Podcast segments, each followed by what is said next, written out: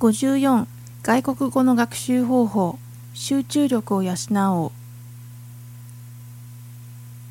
新しい言語を学んでいて最も嬉しいのは早く覚えられる時だが、それには集中力が必要だ。肉体的な訓練ではよく「苦は楽の種」という言葉を聞くことがあるだろう。ある筋肉を集中的に酷使すると、そこの筋力と働きが増す。手軽な運動は生きるに十分な程度の健康を維持する以上の効果をもたらさない。言葉の訓練も同じである。あなたの目標は単なる維持ではなく、流暢になるためにたゆみなく向上することである。集中的に学習する期間は、継続的に頻繁に繰り返すことによって、脳の言語取得能力を普通以上に活動させなければならない。この期間は出発点や目標によって異なるが、さんかげつからじゅうにかげつくらいのものだろう。この期間ずっとあなたは自分の勉強に情熱を注ぎ込まなければならない。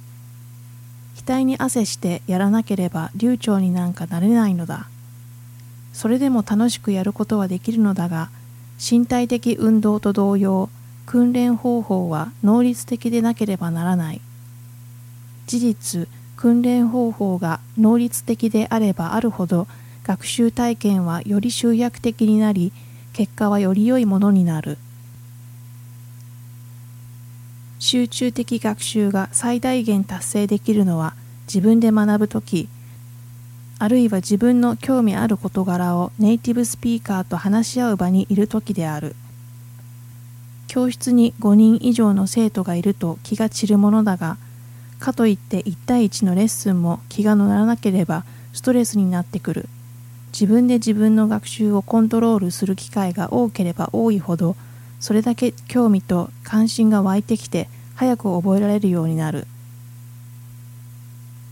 これを実行するには、自己の学習体系と自己規律を設定する必要がある。